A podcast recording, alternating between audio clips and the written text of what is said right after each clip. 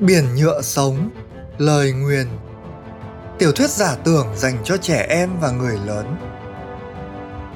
Chuyện được tác giả Lê Xuân Khoa đọc trên kênh podcast Demento Sự Khởi Đầu Mới.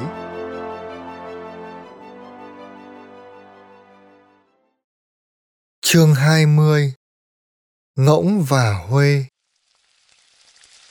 Chùm bánh đứng bên miệng chảo dầu khổng lồ. Hơi nóng từ lòng chảo bốc lên ngùn ngụt khiến mình mẩy anh cháy xém. Bao nhiêu bể tôi trung nghĩa của hoàng đế hải cẩu lông Sủ đã tan thân trong đó. Họ đang giang tay đón chào anh trở về với biển nhựa sống. Tâm trí anh trống rỗng, không hy vọng, không muộn phiền. Anh nhắm mắt lại, hít sâu và đưa chân. Vài giây trôi qua, hơi nóng vẫn bao bọc lấy anh cùng tiếng dầu sôi ủng ục. Nhưng anh không hề cảm thấy đau đớn hơn. Thì ra chết là như vậy. Nếu biết nó cũng chỉ đến thế, chắc lũ người hèn nhát kia sẽ hối tiếc vì đã chọn sống.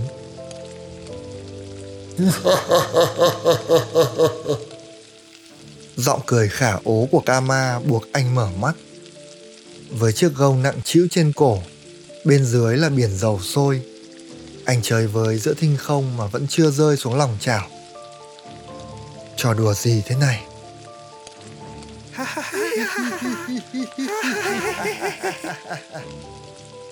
bọn quan binh và đầy tớ của Kama thi nhau cười hùa theo hoàng đế của chúng. Chùm bánh hiểu rằng chính pháp thuật của ma vương đang giữ anh lại. Từ trên đài cao, hắn nói – Đi như vậy dễ dàng cho ngươi quá. Muôn tâu bệ hạ Đúng là dễ quá ạ. Bọn đầy tớ nhao nhao. Ta muốn ngươi ở lại và chịu thêm nỗi thống khổ của cõi này. Phải cho hắn sống không được chết không xong thưa bệ hạ. Bọn đầy tớ tiếp tục nhại. Lần tiếp theo chùm bánh có ý thức trở lại.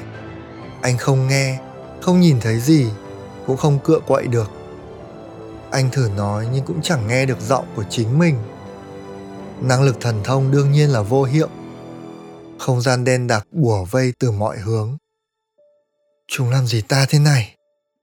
Chúng lấy đi mọi chi giác của ta, biến ta thành một kẻ tàn phế rồi ư? Không còn ngày hay đêm, anh mê man trong những giấc mộng triền miên. Trong mơ anh được sống lại chuỗi ngày huy hoàng thời còn là ông trùm của phường trò bánh tráng. Thời còn là một nhà công cự phách, một nhà soạn kịch tài ba. Anh được sống lại quang cảnh hạnh phúc trong gia đình đầm ấm, được thưởng thức bữa ăn dưới bàn tay của người vợ hiền và cùng cuốc đất trong vườn cùng con trai. Rồi mỗi lần tỉnh dậy, anh hoảng loạn trước bóng tối bịt bùng. Sao lại thế này? Sao ta phải chịu đựng điều này? Và điều này sẽ tiếp diễn đến chừng nào? Ta là cái gì vậy? Ta có còn ở trên trần thế nữa chăng? Ta chẳng có gì ngoài một ý thức le lói với một chuỗi ký ức. Nhưng chuỗi ký ức kia liệu có là thật? Rốt cục ừ, ta là cái gì? Cứ thế, tỉnh rồi mơ mơ rồi tỉnh. Anh trôi trong một vòng lặp khủng khiếp. Ngỗng, đến giờ ăn rồi ra ngoài. Ánh sáng chói lóa khiến mắt nhức nhối, lại một giấc mơ nữa. Ăn thế đủ rồi, vào chuồng. Anh bắt đầu quen với giấc mơ này. Ở đây, anh vào vai một con ngỗng được người ta nuôi làm thú cưỡi. Anh bị con người trèo lên lưng, quất vào mông và chửi mắng. Đồ ngỗng ngu, tao bảo mày chạy, sao mày đi bộ? Cho nó nhịn hôm nay đi ngu ngu ngu. Ăn bãi nôn kia cho tao. Còn ngỗng tiến lại bãi nôn, ăn lấy ăn để. Thì ra dù là người hay ngỗng, sinh linh cũng đều cần miếng ăn. Có miếng ăn mới sống được. Ông có sao không thượng quan? Trời ơi, họ đánh ông chảy máu rồi. Một giọng nói thương cảm. Còn ngỗng lúc lắc đầu, há mỏ ra vì không hiểu người kia nói gì. Ông ăn cái này đi, nhanh kẻo họ quay lại. Ô, cái gì đây? Ngon quá, ngon hơn thức ăn mọi khi nhiều, và ngon hơn hẳn bãi nôn. Ôi, xin lỗi ông chủ, có vẻ như ngỗng đang bị chồng chéo các giấc mơ với nhau. Con ngỗng này có vấn đề trí não rồi, ta nên giết thịt. Trí não gì, nó là nó thích ăn đòn. Cả đám người ngày ngày thay nhau thượng cẳng chân, hạ cẳng tay với ngỗng mà nó vẫn chưa khôn lên được, chỉ biết dớn cái cổ dài lên và kêu. Nhưng nó nhớ như in khuôn mặt của người duy nhất đối tốt với nó, người thường băng vết thương và cho nó thức ăn ngon. Đó là một chàng thanh niên có dáng vẻ hơi cục mịch. Cậu ta nói, tên cháu là bánh cuốn, cũng hơi giống tên ông nhỉ. Điều gì đó lóe lên bên trong con ngỗng. Nó rụi đầu vào vai chàng thanh niên đầy chiều mến. Hồi cháu còn bé hay được mẹ dẫn đi coi kịch của ông. Đến giờ cháu còn nhớ đấy. Chàng thanh niên khe khẽ hát. Đường đi tối, đâu ngại gì không đèn không đóm Chỉ ngại lòng mình tắt ngóm răng sao Ngỗng trợn mắt, Vùng khỏi cậu Hồng Hộc chạy vòng quanh và kêu điên dại Bọn người kia thấy ồn ào bèn quay lại, Đè cổ ngỗng xuống và quát chàng thanh niên Mày làm gì thế hả? Bệ hạ chém đầu cả lũ bây giờ Ngỗng bị ném trở vào cái lồng kín bưng, Đen đặc. Nhưng câu hát, Đường đi tối, đâu ngại gì không đèn không đóm, Cứ vẳng bên tai nó, Không để nó chìm vào mộng mị. Lớp u mê vón cục trong tai ngỗng vỡ bung ra. Tâm trí nó như căn phòng dần được thắp đèn, Quang cảnh thân thuộc từ từ tái hiện. Không, Ngỗng không phải là ngỗng. Ta không phải là ngỗng. Ta là một con người. Những lần tiếp theo lũ người kia thả anh ra để hành hạ Anh vẫn giả đò điên khùng xong quan sát và lắng nghe những điều chúng nói rồi chấp nối tất cả thông tin. Kama nhốt anh vào cỗ quan tài rồi đưa về kinh đô sủ lông. Cỗ quan tài bị ma vương phủ phép, là một nhà tù không âm thanh và hình ảnh, nhưng lại thở được. Anh gần như đã mất trí bên trong đó. Chính lũ người này đã cứu anh. Sau khi chiếm thành hột mít, vết thương do nguyên soái cỏ lả cùng thượng quan bánh tráng gây ra cho Kama là không hề nhẹ song hắn vẫn đem quân lên chinh phạt trích bông. Ở đó, hắn lại đụng độ lưu ly, pháp sư tối thượng của phương Bắc, bị bào mòn thêm không ít nhựa sống. Các kết giới phép thuật của hắn tại Sủ Lông cũng vì vậy mà suy yếu. Nhân lúc chủ vắng mặt, lũ đẩy tới trong vườn thượng uyển bằng cách nào đó đã mở được cỗ quan tài, đem chùm bánh ra làm trò vui. Bọn người này nhiều kẻ anh từng gặp trước đây rồi, Chúng đều là người hầu của hoàng đế hải cẩu lông xù 19. Gặp anh là một dạ hai thưa, xun xoe nói những lời tâng bốc. Vì sợ chết nên chúng phải phản chủ đã đành, nhưng không ngờ lại đổ đốn đến vậy. Lũ đầy tớ chỉ chờ cơ hội để đè đầu cưỡi cổ ông chủ. Một lần, trước khi nắp quan tài đóng sập lại, anh đã thoáng thấy hoàng đế hải cẩu lông xù 20. Chúng lôi cả ngày ấy ra để tiêu khiển Ngày ấy gầy và yếu, nhưng vẫn còn sống. Tại sao Kama chưa sát hại ngài? Phải chăng hắn muốn giữ ngài làm con tin để tạo áp lực với cỏ lả và trích bông? Đường đi tôi, đâu ngại gì không đèn không đom. Chùm bánh hát thầm trong đầu. Anh tiếp tục quan sát mọi thứ xung quanh mỗi lần được ra ngoài. Gông trên cổ và xích dưới chân đều bị phủ phép đao kiếm thường chắc chắn không phá được. Vườn thượng uyển thì rộng, bên ngoài là tầng tầng lớp lớp lính canh. Và còn hoàng đế, làm sao anh có thể giải cứu rồi cùng ngài đào thoát? Đường đi tối đâu ngại gì không đèn không đóm.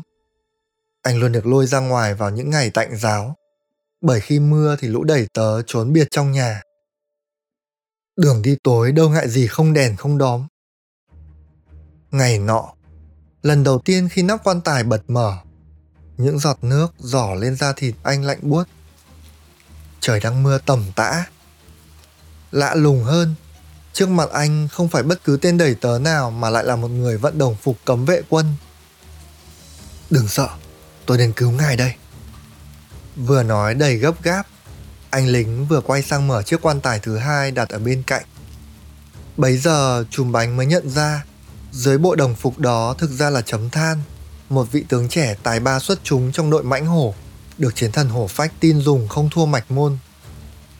Khi viết tin trùm bánh cùng hoàng đế chưa bị Kama xử tử, chiến thần đã giao cho chấm than nhiệm vụ xâm nhập kinh thành, giải cứu hai người về. Hoàng đế hải cẩu lông xù 20 đổ ập vào tay anh ta, mềm nhũn tựa cái xác không hồn. Bệ hạ vẫn còn thở, vị tướng nói, như hiểu được sự lo lắng của Trùm bánh. Thật lanh lẹ, đóng những cỗ quan tài lại, chấm than rút ra chùm chìa khóa và lần lượt tháo gông xích cho hai người. Phải chiến đấu được chứ? Vị tướng cõng hoàng đế lên vai và hỏi chùm bánh. Chùm bánh giơ bàn tay lên, thử luân chuyển nhựa sống. Quả nhiên, thần thông của anh đã quay trở lại. Vấn đề nằm ở chỗ, anh hoàn toàn không có sức lực. Chân tay như những cọng rơm yếu ớt, bước đi còn tập tễnh. Lúc này, nếu anh vận cuồng phong, không khéo thân thể anh sẽ vỡ vụn trước tiên. Nhưng anh còn lựa chọn nào khác hơn là gật đầu. Theo sau tôi. Bằng động tác vô cùng dứt khoát, chấm than tuốt ra thanh gươm sáng lóa, ánh mắt quyết liệt tràn đầy tự tin. Họ vừa đi mấy bước thì một bóng người từ sau lưng đuổi theo. May trùm bánh kịp ôm lấy cánh tay vị tướng nếu không thì anh ta hẳn đã động thủ rồi. Đừng, cậu ấy là bạn. Chấm than chừng mắt nhìn kẻ vừa chạy tới. Đó là bánh cuốn. Chàng thanh niên thở hổn hển. Các ông không ra khỏi thành như thế được. Người dám cản. Vị tướng nắm chặt chuôi gươm. Không phải thế ạ. Họ rất đông. Các ông đi như thế rủi ro nhiều lắm. Anh bạn trẻ, cậu có cách nào không? Chùm bánh hỏi. Các ông theo cháu. Chấm than hoài nghi nhưng cuối cùng cũng chịu đi theo bởi sự đảm bảo của chùm bánh. Chàng thanh niên dẫn họ lẻn vào trong cung điện, vòng qua nhà bếp, đến một cái nắp cống lớn. Cậu nâng nắp cống lên, trỏ xuống dòng nước đen ngòm cuồn cuộn. Lối này sẽ dẫn các ông ra sông nâu đỏ. Ồ, đúng thế. Vị tướng thay đổi hẳn thái độ. Khi đội mãnh hổ còn ở đây, tôi đã nghe nói đến lối thoát này. Xin cảm ơn anh. Cậu đi với chúng tôi chứ? Chùm bánh nhìn chàng thanh niên dáng vẻ thô kệch, gương mặt cục mịch nhưng toát ra sự nhân hậu. Dạ, không được ạ. Bánh cuốn đáp. Mẹ cháu vẫn ở trong thành. Vậy hãy bảo trọng. Chùm bánh tự bẻ một chiếc răng đã lung lay sẵn trong miệng mình, rúi vào tay chàng thanh niên. Phải gặp lại nhau nhé. Khi nào cần, hãy dùng cái này để tìm tôi. Anh nghiêng người cảm tạ, rồi tiếp bước vị tướng đang cõng hoàng đế trên vai, buông mình xuống dòng nước. Cháu cũng mong lắm ạ. Bánh cuốn nói với theo rồi đậy nắp cống. Bám vào tôi, đừng rời. Chấm than bảo chùm bánh. Mặt khác cố gắng giữ cho đầu hoàng đế luôn bên trên mặt nước. Đường cống tối thui với đủ thứ rác dưới hôi hám. Nhưng có là gì so với việc ở trong cỗ quan tài đen đặc chật trội. Xuôi theo dòng, mất nhiều giờ để họ đến cửa cống đổ ra sông nâu đỏ. Sau quãng thời gian bị cầm tù, đầy đọa đằng đẵng tưởng như cả đời người. Cái cửa cống ấy đối với chùm bánh chẳng khác nào cổng dẫn tới thiên đàng. Sông, núi, mây, trời, cây cối, muông thú, tất cả ùa đến phi thường và hùng vĩ. Quan binh Kama phong tỏa khắp các ngả đường lùng kiếm họ. Mây ngũ sắc loan tin truy nã bay tận vào rừng sâu, phát hiện một toán quan binh tuần tiễu gần đó, chấm than đặt hoàng đế xuống cỏ, bảo trùng bánh trông coi, rồi chớp nhoáng hạ gục toàn bộ kẻ địch, không cho chúng kịp báo tin về. Anh cướp hai con ngỗng chiến của chúng, từ đó họ không phải quốc bộ nữa. Hai con ngỗng phi hết tốc lực. Ngày nào, lưỡi gươm của chấm than cũng nhuốm máu. Những ngày sau, trùng bánh dần khỏe lại và có thể tham chiến. Hoàng đế cũng tỉnh táo hơn, nhưng cặp mắt ngài không nhìn được. Với ánh mắt hoảng hốt và vô hồn, ngài giống lên hệt như một con ngỗng. Chấm than nhiều khi một tay chiến đấu, tay còn lại vẫn phải ghi chặt lấy ngài. Những lúc được nghỉ ngơi, toàn thân ngài run lẩy bẩy, hàm răng va vào nhau côm cốp. Bệ hạ, há miệng ra nào. Chùm bánh cố gắng bón cho hoàng đế ăn. Ngài cắn ngập cả tay anh nhưng anh vẫn nén đau sắp đến nhà mình rồi. Tận khi thành ôi ba ôi hiện ra trước mắt, họ mới dám gửi mây ẩn tàng cho chiến thần hồ phách. Nhận được mây, chiến thần đích thân đem xe miêu mã ra đón ba người. Gần như toàn bộ người dân thành ôi ba ôi kéo ra dọc hai bên đường với cờ và hoa để chào đón họ. Hoàng đế trở về rồi, thượng quan bánh tráng cũng trở về rồi. 8 tháng trời, Kama không làm gì được họ cả. Chúng ta sẽ chiến thắng Kama. Hoàng đế hải cẩu lông xù muôn năm, muôn năm. Dân chúng hô vang. Các vị, chùm bánh đưa tay về phía chấm than. Tôi và bệ hạ quay về được đây đều là nhờ công của người anh hùng này. Tướng quân chấm than uy vũ, tướng quân chấm than uy vũ. Đám đông lại hò reo. Đoàn xe đang diễu hành, bỗng chùm bánh nhảy xuống khỏi xe. Vợ hiền và con ngoan của anh đang đứng đó, giữa đám đông. Lần trước ở mâm xôi thì anh ra đón họ.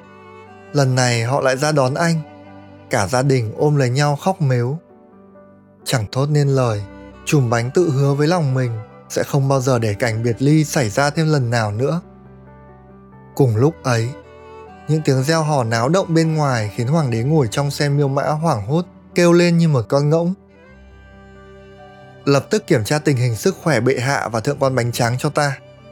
Chiến thần hổ phách ra lệnh ngay sau khi dìu hoàng đế vào trong tòa thị chính. Thưa ngài, thượng quan không còn ở đây nữa. Ta biết, cho người đến tận chỗ ông ấy. Các thầy thuốc tới khi chùm bánh vừa nhận lại chiếc quạt mo thần kỳ từ tay người vợ. Họ chẩn đoán anh bị đa chấn thương, cần tối thiểu nửa năm mới có thể bình phục. Một số vết thương nặng chắc chắn sẽ để lại di chứng vĩnh viễn. Song so với Hoàng đế Hải Cẩu Lông Sủ 20, anh vẫn may mắn hơn rất nhiều. Sau hàng tháng trời dụng công điều trị, thị lực của Hoàng đế dần hồi phục lại. Song sang chấn tâm lý vẫn không có dấu hiệu tiến triển. Ngài thường xuyên hoảng loạn, la hét, không nói nổi một câu tiếng người hội đồng thầy thuốc và cả các pháp sư đều lắc đầu ngao ngán. Chúng tôi đã cố hết sức. Bệ hạ bị tổn thương ở những tầng nhựa sống rất sâu. Thuốc men hay phép thuật nào giờ cũng vô hiệu. Ta cần một giải pháp. Hổ phách đành giọng. Dạ thưa ngài, giải pháp nếu có thì phải tìm được người của tộc Huê ạ. Chỉ họ may ra. Tộc Huê? Chiến thần nhíu mày họ có thật hả? Tương truyền, tộc Huê là những người nắm giữ phương thức bí truyền về điều hòa nhựa sống. Người trong dân gian vẫn thường hát. Nhựa sống sinh sôi thế nào, hãy hỏi tộc Huê. Khi cái chết chảy ngược về sự sống, những đắng cay vươn mình thành hy vọng, mở mắt ra và hơi thở bắt đầu. Nhưng kể từ thời ngũ hùng tranh bá, chẳng sự kiện nào trên lục địa thân sen mà tộc Huê lộ diện không loại trừ khả năng họ chỉ là sản phẩm từ trí tưởng tượng của những người dân chịu quá nhiều mất mát đau thương dẫu sao thì hổ phách tặc lưỡi, rồi gửi mây ẩn tàng báo tin cho nguyên soái ngọc cỏ lả và lãnh chúa trích bông. Ngày hôm sau, triều đình hải cẩu lông xù loan báo rộng rãi trên những đám mây ngũ sắc rằng cần tìm gấp người thuộc tộc huê, nhưng không công khai mục đích của việc đó. Hoàn toàn mất dấu tâm trùm ngay cùng liên đành cứ thế nhắm mền nhung thẳng tiến bạn ấy sẽ ổn không, bác? Cô gái lo lắng. Một khi giành lại được quyền kiểm soát ý thức, nó nhất định sẽ đi tiếp lộ trình đã định. Liệu có khả năng bạn ấy bị nguồn nhận sống ký sinh chiếm quyền điều khiển hoàn toàn? Ta lo ngại chuyện đó từ lâu rồi.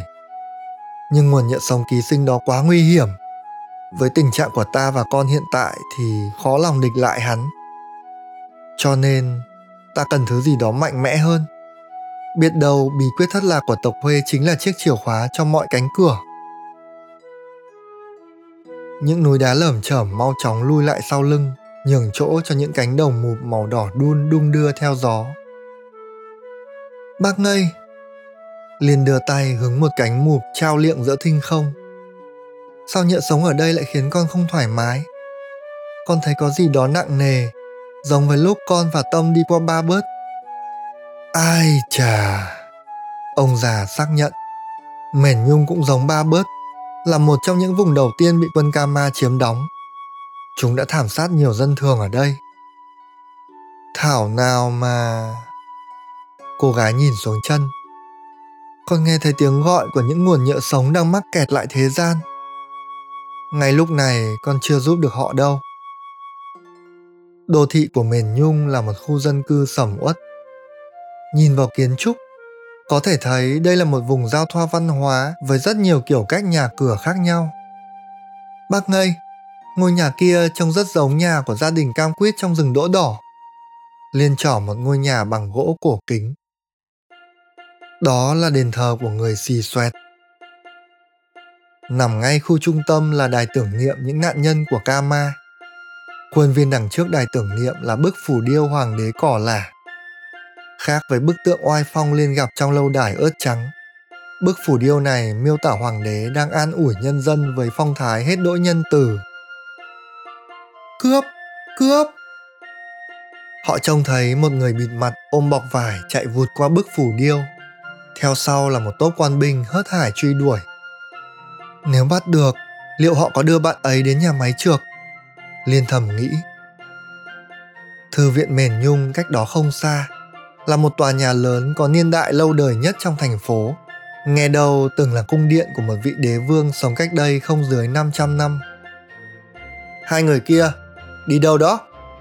Đám lính canh chặn họ lại trước cánh cổng rộng. Chúng tôi muốn vào thư viện. Ông già trả lời.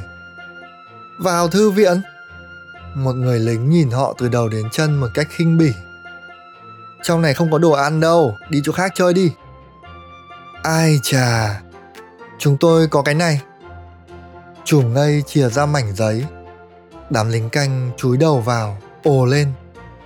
Giấy thông hành cấp bởi nguyên soái mạch môn. Nó là thật các cậu ạ. Thế là hai bác cháu hát rong được đi qua cổng. Thư viện vẫn giữ nguyên phong cách cổ điển, sang trọng, vốn có của tòa nhà.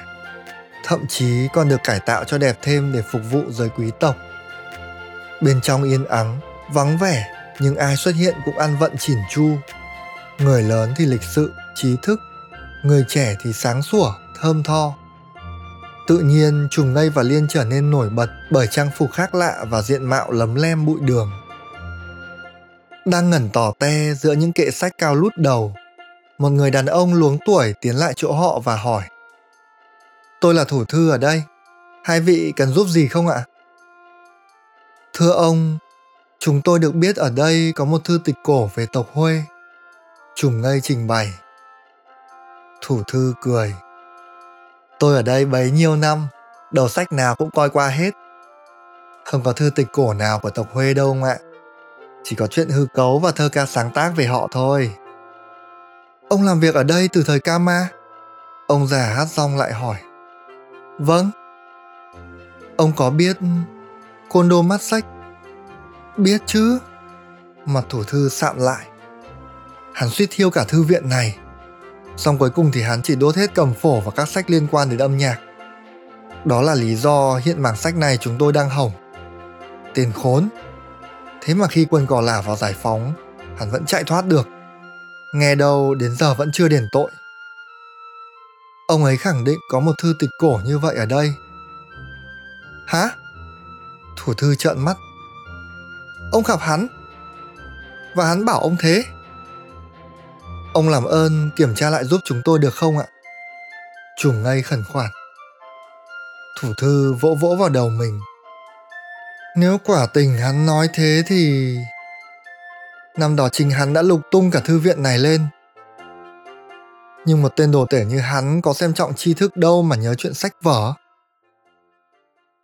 Ông dẫn hai bác cháu vào phòng, sắn tay áo tìm từng ngăn kéo. Sau một hồi lục lọi, ông chìa ra trước mặt chùm ngây một tập giấy đầy những ký tự lạ. Ông xem có đọc được không? Tôi vốn không hiểu những chữ nghĩa kiểu này nên có khi bỏ sót. Ông giả hát rong cầm tập giấy lên, bên trên có đề Danh mục tài liệu cổ ngữ Do không hiểu nên chúng tôi cố chép nguyên si những gì thấy trên bìa hoặc tiêu đề tài liệu vào đây để lưu trữ thôi. Thủ thư giải thích. Ai chà. Chủng ngây nheo mắt.